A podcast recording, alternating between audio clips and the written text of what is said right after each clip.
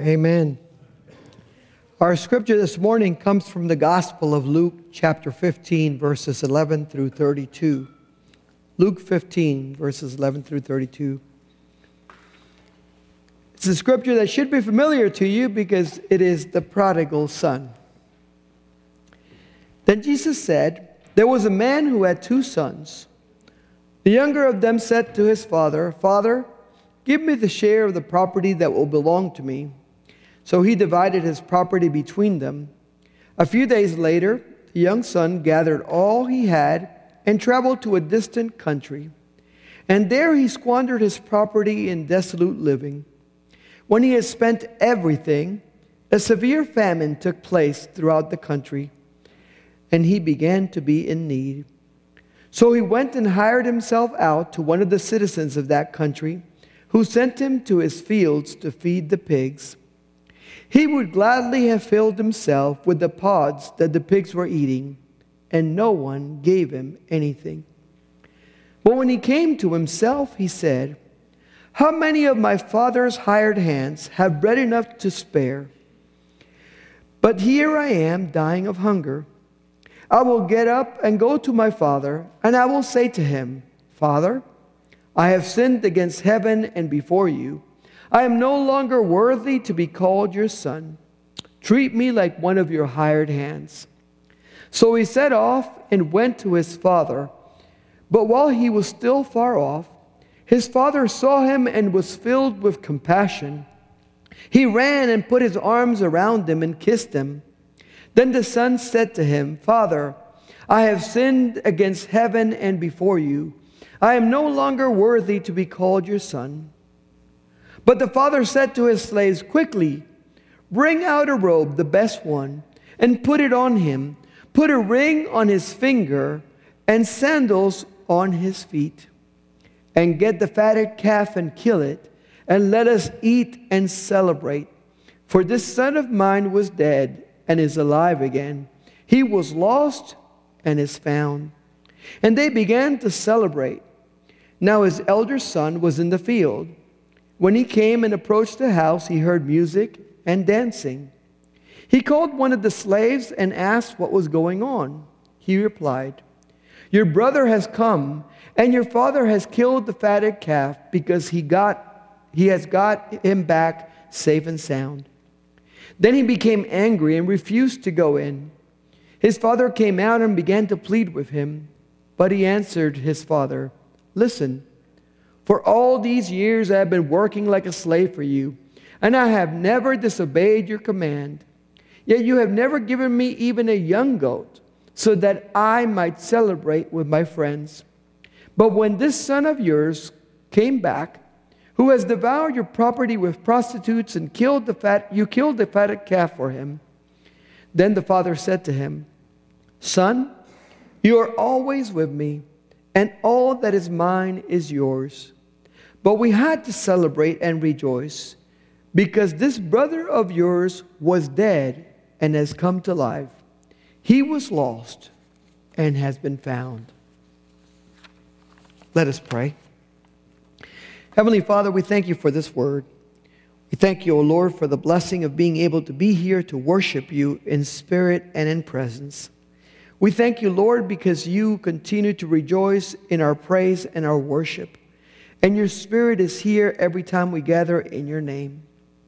We ask you, O Lord, now that you will speak to us through this word as it is proclaimed, that you will give me your thoughts to be my own, and that this word will speak to each and every one of us what we need to hear this morning. We pray that in the name of Jesus Christ. Amen. Well, I asked in the early service, so I'll ask here too. Anybody ever not hear about the prodigal son? Anybody? Anybody? Has anybody here never heard of the prodigal son? Nope. Nobody here either. Everybody's heard of this parable, right? You know how in music they have the top 10? In parables, if there was a top 10, the prodigal son would be probably close to number one. The parables that we did last week would probably make the top 10 as well the lost coin and the lost sheep. These are parables that we have read time and time again. We've studied, we've reviewed. And so, whenever we come to these scriptures, I always challenge us to find something new. What, what is new here that God wants to tell us today and show us today? So, you know, when you're eating and you need to clear your palate, they tell you to take some water and kind of swish it around your mouth and swallow and, and clear your palate so that you can really taste your food. So, for a moment, I want you to clear your spiritual palate. I want you to take a moment and just internally close your eyes for a minute, internally ask God to open you up to see something new in the Word this morning. To receive whatever it is that God wants to reveal to you and to be blessed and built up by this Word. You can open your eyes. Now, this parable is part of a trifecta, as I mentioned before, of the three parables of lost things the coin, the sheep, and now the son. And many people who study these, these uh, parables say there are so many parallels between these. There are so many things in common uh, if you read these parables together. So I like to do them back to back. That's why we did the others last week and this one this week, because they all kind of fit together into, into Jesus' teaching about the lost, about what it means to be lost and to be found. Jesus tells this parable, and we'll just go through it. There's a man who has two sons. The younger son comes to the father and says, Give me Give me my inheritance. Give me what is due to me. Give me what you're going to give me. Now, normally inheritances are not given until somebody dies, right? But the father was still alive. So this young son comes across as a little bit insolent, right? You know, I, I don't want to wait till you die to enjoy my inheritance. Give it to me now. I'll go, go ahead and enjoy it now. And you have to understand that younger sons did not inherit a lot back then. The bulk of the inheritance went to who? The oldest. Because the idea was that you, your oldest would inherit the most, the bulk of your inheritance to keep the family going. Because it was the responsibility of the older son to oversee the household when the father was gone. And so this younger son asked for his inheritance, and the father could have simply said, No, you wait till I die and I'll give it to you. But instead, we're told that the father figured out exactly how much it was, however small that inheritance was, and he gave it to his younger son. Well, have you ever met somebody who came into a lot of money that didn't have money and notice what happened to them? Did you know that most people that win the lottery are broke within a year? Why is that? Because when you're not used to having responsibility over things and having to earn things and things are given to you, a lot of times you're not responsible with it. You squander it. People that win the lottery go out, spend all their money, and before you know it, they're out. They've spent it all. And they don't know where it went. And so this young son gets his inheritance, and the scripture says it only took him a few days to pack up and decide he was out of there. It didn't take long before he decided, I'm not sticking around here. You know, like one of the children said, I want to do my own thing. I want to do what I want. You know? None of us ever do that, right? We never say, I want to do what I want. And he took off. And you know, when you're going to go away from home, you don't go down the street. You go as far as you can. You know, you take off, you're really going to take off. So he took off. He went to a distant country as far as he could get from his father. You know, when we run away, we really run away. We don't just run away down the street, we run away. He went to a distant country, and while he was there, he spent everything that his father had given him. How many of you know what the meaning of the word prodigal is? Do you know? Because a lot of us think of this parable as the parable of the prodigal son, and therefore we associate the word prodigal with somebody who returns. But the word prodigal means reckless and lavish spending.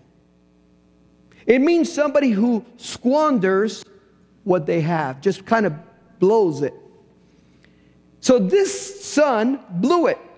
He spent all that he had. And when the money was gone, a famine hid the place where he was. You know, a convergence of bad situations. And the scripture says he experienced something he hadn't experienced in the same way before. You know what that is? Need. Need. He had been in his father's house. He had not known what it was to be hungry because every time he showed up, there was food. There was the amenities of the house. You know, it isn't until you move out of your parents' house and you go off to make it on your own that you realize food does not just magically appear on a plate. It's not until you, you have to go and pay for things that you realize that things cost money. You don't realize those things when you're growing up. You take them for granted a lot of times. You know, I show up at the table, the food's gonna be there. This young man discovered what many of us already know, which is that parents provide for their children more than they will ever understand as children. I always say that people don't realize this until they get into their 20s and 30s and they really have to make it on their own. That's when you really go, Mom, Dad, thank you because you fed me and I ate a lot. you took care of me all those years. And you know, the reality is, if we had to repay our parents for those years, we'd have to work the rest of our lives because they did so much for us. So this boy experienced need for the first time to the point that he experienced hunger. And I'm not talking about just a little pancream that I want a snack. I'm talking about he had no money, he's in a foreign land, there is no relative or family that he can crash into to go get some food. This boy is actually experienced experiencing true hunger and poverty like he has never known before. And he decides he's going to get him a job. You know, us parents, we're always praying our kids will get a job. And I don't know if his father was over there praying for him and asking God to lead him to a, a place where he would work for a living so he could understand what it means to earn a living. But the scripture says that this boy that was probably a good Jewish boy, decided to find a job, and the job he got was taking care of pigs, which for a Jewish boy is like the bottom of the barrel, because pigs are unclean. And so, you know what that means for a Jewish boy? It means that you are becoming ritually unclean every single day you go to work because you're in contact with these animals that are unclean. And he had to feed them and take care of them. And the scripture says that he had to feed them pods. And I had to look them up because I had never looked them up before. Pods. They're literally like pods that grow in plants that nobody wants to eat because they're nasty. But they give them to the, to the animals. The animals will eat them all day long, especially pigs, because pigs will eat anything. And this is when you know he's a good Jewish boy because the scripture says that he was hungry. Nobody gave him anything to eat, and he desired to eat the pods that were being fed to the pigs. If he had been Latino, he'd be thinking about how to roast one of those pigs. I'm serious. But he was Jewish, he couldn't think that way. So he is desiring what? The pods that are being thrown to the pigs as feed. And when you hit the bottom of the barrel, when you get to the lowest of the low, that is when you really start realizing what you're missing in your life. That is when you really begin to appreciate what you had and have no more. You know, they say you have to hit rock bottom to really look up. And for this Jewish boy, this is rock bottom. This is as bad as it gets. Broke, taking care of pigs, wishing he could eat what they eat. You don't get lower than that for a, for a good Jewish boy. And when he was there doing this thing, he began to remember how it was in his father's house. He began to remember that even the slaves in his father's house had plenty to eat and bread to spare. It wasn't a problem. They ate every day. But he knew there was a problem. He had messed up bad. But he wanted, he wanted to go back. You know, sometimes we want to go back, but our mistakes get in the way. We begin to think about all the things we have done wrong, and we think there's no way to reconcile, no way to go back, no way to be restored. And so this Jewish boy says, I'll go back, but I know I've messed up. I know I've done wrong, so I know what I'll do. I will apologize to my father for my mistake. I will recognize, I will own up to the fact that I did it wrong, and I will ask him to let me be one of his hired servants. To let me, give me a job, Dad. I know that I messed up and I lost the right to be your son. I lost the right to be an heir to your house. I lost the right to be to be in the prime position that I was before. Just let me be a hired hand in your house. And then he made that difficult decision to actually leave where he was to head home. Do you know that that's one of the hardest things for all of us to do? When we mess up, when we're covered in mud, when we're completely feeling defeated and destroyed one of the hardest decisions to make is to have the courage to go back home. And back home, if I was covered in mud, I was afraid to come home because I thought they'd kill me when I got there. Imagine this boy who has squandered all that his father had given him. Imagine this boy that had left his house basically on bad terms, considering going back but he decided to do it. He made that decision, and then he began to work on his apology. You know, there's two things that you don't get do overs on, really. Only the first time counts, and that is proposals and apologies. You don't get to propose to your wife twice. You get one shot at it. If you don't get it right, you messed it up.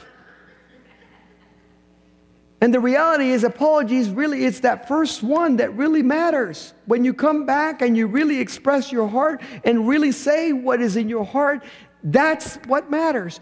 And this boy began to work on his apology. I will say to my father, I have sinned against you and I have sinned against heaven. I'm not worthy to be called your son. Just let me work for you. Let me be your hired hand. I, that's all I'm asking. Give me a chance to just be a worker in your house. And he was in a distant country, so you know what that meant? He had a lot of time to work on his apology. A lot of time to keep repeating it to himself, to keep hearing how it sounded, to try to make sure that he had the courage to be able to utter the words, Father, I have sinned against you in heaven, and I am no longer worthy to be called your son. Treat me like one of your hired hands. He, know, he knew he messed up, and he was asking for a chance. You just have to wonder how many times he repeated that to himself. How the shame and the guilt just kept surfacing every time he repeated it.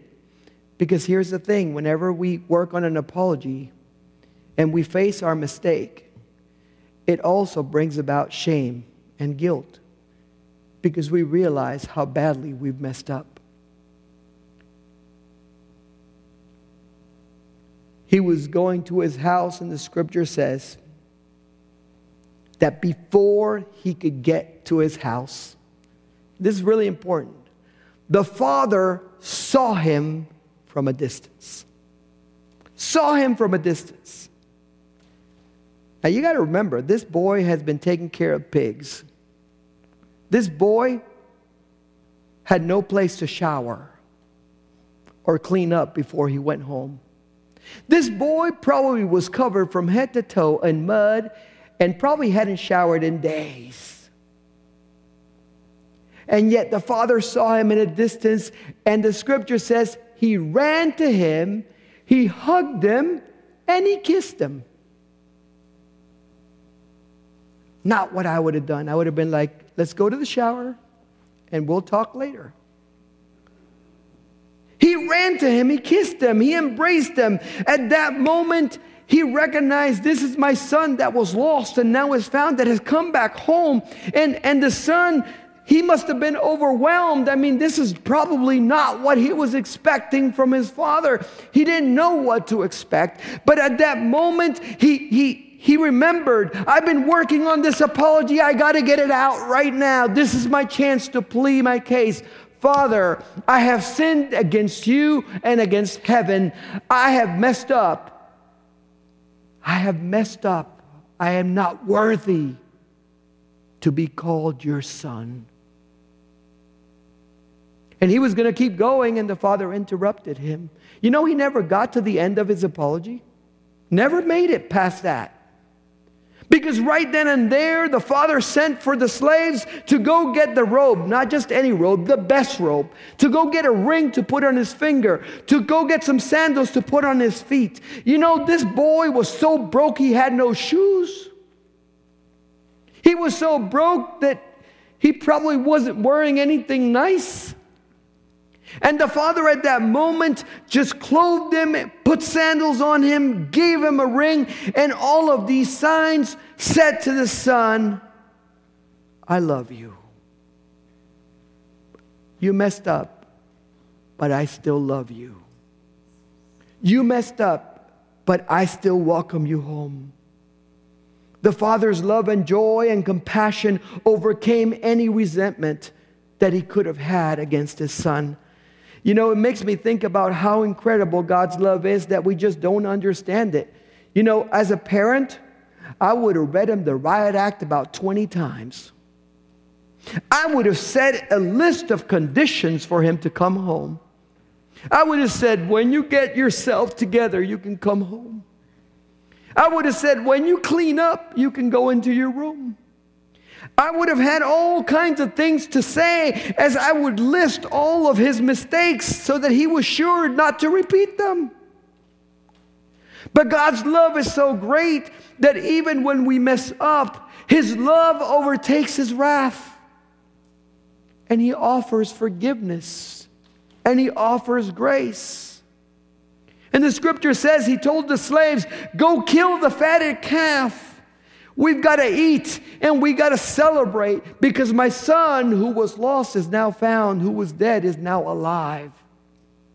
And I don't know if you realize it, but the fatted calf was an animal that had been prepared for a long period of time. They had been feeding it extra. And the reason was there was some high holiday coming up, religious celebration, usually where they were going to slaughter that animal and have a feast to celebrate that holiday, that religious celebration, usually. And what that meant was that this was not just one of the animals, this was the animal that was being reserved for that. So when the father sent to have this animal killed, it meant that the joy that he was experiencing over his son's return was so great that he went for the highest form of expression of celebration and joy that he knew, killing the fatted calf. And the scripture says that they celebrated and rejoiced with him the party started. The music began to play. There was an incredible joy throughout the household at that moment because of his return. But everybody wasn't home, as we know. The oldest son, where was he? Doing what he was always doing, working. He was out in the fields. And he began to draw near, and the scripture says that he heard music and he knew there wasn't a party on the schedule. He called one of the slaves and said, What's going on? What are we celebrating? And the servant told him, Your brother has come home, and your father has killed the fatted calf because he got him back safe and sound. You would have thought the brother would have been glad his younger brother was safe and sound, but he wasn't. The scripture says he got angry, so angry that he wouldn't come in to the party. So angry that he stayed outside. And the father had to come out to his elder son to plead with him. Know, it's wonderful that doesn't matter which brother you are, God still comes out for you. He still comes out for you. He still pleads for you. He still comes after you. And the father tried to get him to come into the party. Come, celebrate with us. Your brother's alive. Your brother's well. Your brother's home. And the brother's response was Listen, for all these years I have worked for you like a slave. I have never disobeyed your command, yet you have given you haven't even given me a young goat so that I might celebrate with my friends. But when this son of yours comes back, who has devoured your property with prostitutes, you went and killed the fatted calf for him. The righteous indignation in his voice must have been palpable. He was just extremely upset that he had done all the right things. And here they're celebrating my brother, who is like literally the black sheep of the family. And we're celebrating him. That made no sense to him. He didn't understand why the father would do this. You know, so many times when we see God bless somebody, our reaction is not joy over their blessing, is why didn't I get that? We had like two year olds. Why didn't I get that? Why didn't I have that happen to me? And this is the reaction that the older brother had. He's like, what, why, why did he deserve that? You see, in the older brother's mind, everything was supposed to be earned and received because you worked for it and you deserved it. And this young brother did not deserve it. He had messed up. He was, he was completely a mess. But he didn't understand what the, the Father's love, like God's love, is radically forgiving and gracious. And to be gracious means that you give as a gift, not because somebody deserves it, but because you love them. At that moment, the father loved his son. He didn't like what he did. He didn't like the fact that he squandered the inheritance. He didn't like that he went off into his own foreign land, but he still loved his son. He loved him so much that he was willing to forgive him, to bless him, and to celebrate not his sin, not his mistakes, but the fact that he had come to his senses and decided to come home to the Father's house. We read in the other parables that there's more rejoicing in heaven over one sinner who repents than 99 righteous who don't need repentance. I mean, that is exactly what this is talking about. The father was not going to celebrate the younger son's mistakes or sins or bad decisions, but he was going to celebrate that he had had a change of heart and he had decided to do things differently. That he had come home not trying to cover up his mistakes, but admitting his mistakes. Because if we've learned anything about repentance, is that in order for there to be re- redemption, there always has to be repentance first. We have to admit to God, I messed up. And then God says, okay, I'll forgive you. But it begins with repentance. He came to his senses and he came home.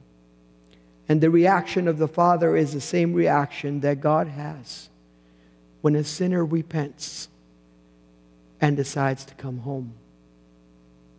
You know that God embraces them, kisses them, and then he brings them in the house to clean them up.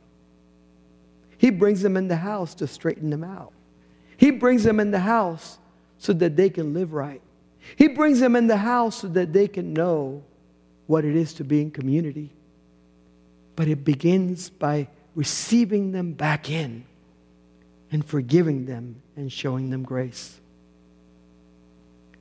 There's several things that we can get from this parable, so many things that are here. The obvious one for each and every one of us should be if you ever get lost, you know that you need to come home. If you ever get lost, remember what it was like to be in the Father's house, to be in community with Christ, to be walking by faith and not by sight. Remember what it was like to be in Sunday school, to be involved in the work of the church. Remember what it felt like to give to others rather than seeking for yourself. And then make a decision to go home. And then the other one is that God is merciful to forgive and He will receive us. You know, it's a blessing to know that God's not going to list all my mistakes for me before He forgives me. We do that enough ourselves, right? He is going to forgive me if I repent of my sins and bring them to Him. Because God is merciful and loving. And if we repent, He will take us back. He will wash us. He will put a new robe on us. He will put a ringer on our, ringer on our finger to declare that he, we are His children. And He'll put sandals on our feet so that we can go where He leads us. We need to learn to have compassion for the prodigals of this world. The people that are wasting away their lives, that you see them all the time. They're wasting their lives, either in pursuit of money or possessions or success or you name it. You fill in the blank. You know what I'm talking about. And at times it is us who behave like prodigals. And we need to be found. And we need to come back home. And we need to work on our apology. And we need to make a decision to leave the mud and come home. Please pray for those folks as you pray for yourself that they will come to their senses and realize that the only good place to be is in the Father's house. Let us pray. Heavenly Father, I just thank you. I thank you because you welcome us with open arms. You, you receive us, Lord, when we come to you, broken and dirty and just sinful, Lord. You wash us up and you clean us up and you welcome us into your house and you restore us, O Lord, to our rightful place as your children. We ask, O Lord, on this day that you will help us to see the prodigals out there, the people that are still being reckless, the people that are still wasting away their lives, oh Lord. Help us to help them to find purpose and, and, and purpose in you, Lord, and find, oh Lord, what it is that you want to show them. And help us, Lord, if we ever get lost, to look for the way home. We ask this in the name of Jesus Christ. Amen. The altar is open if anybody wants to come up for prayer as we worship and come to the end of the service.